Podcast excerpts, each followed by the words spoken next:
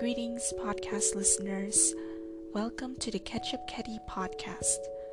I'm your host, and this is episode 98. So, continuing from the last episode, Marinette slowly turns more and more arrogant and egotistical. After all, she's always showered with compliments and praises from almost everyone in her life. So she believes that she is this invincible force who can take down anything and disregards her partner, Chat Noir, and other miraculous holders, opposing those who get in her way believing that she's in the right and anyone who opposes her is in the wrong. Kind of like a villain, but she's not. She's a young teen who is just too self absorbed at this point.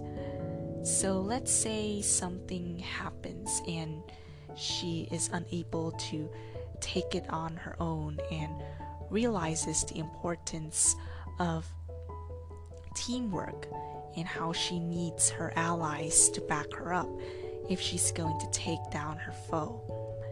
At first, we could say she's a little bummed out since she doesn't want to make it seem like she's dependent on them because of course not. she wants to handle it herself.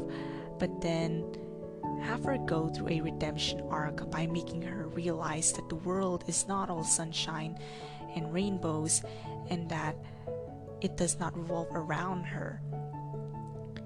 She has to learn to come to terms with who she is, what she wants to be, and prioritizes her responsibilities over herself, over like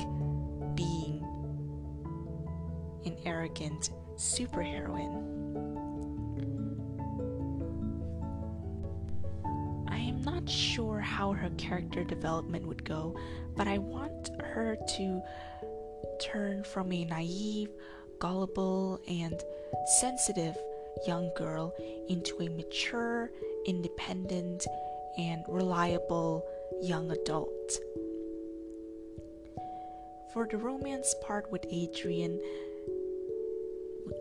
that's still possible, but I don't want it to be all about Adrien. Have them develop themselves, mature, and grow on their own, but together at the same time. I hope that makes sense. That is going to be all for this episode. Thank you for listening. May God bless you.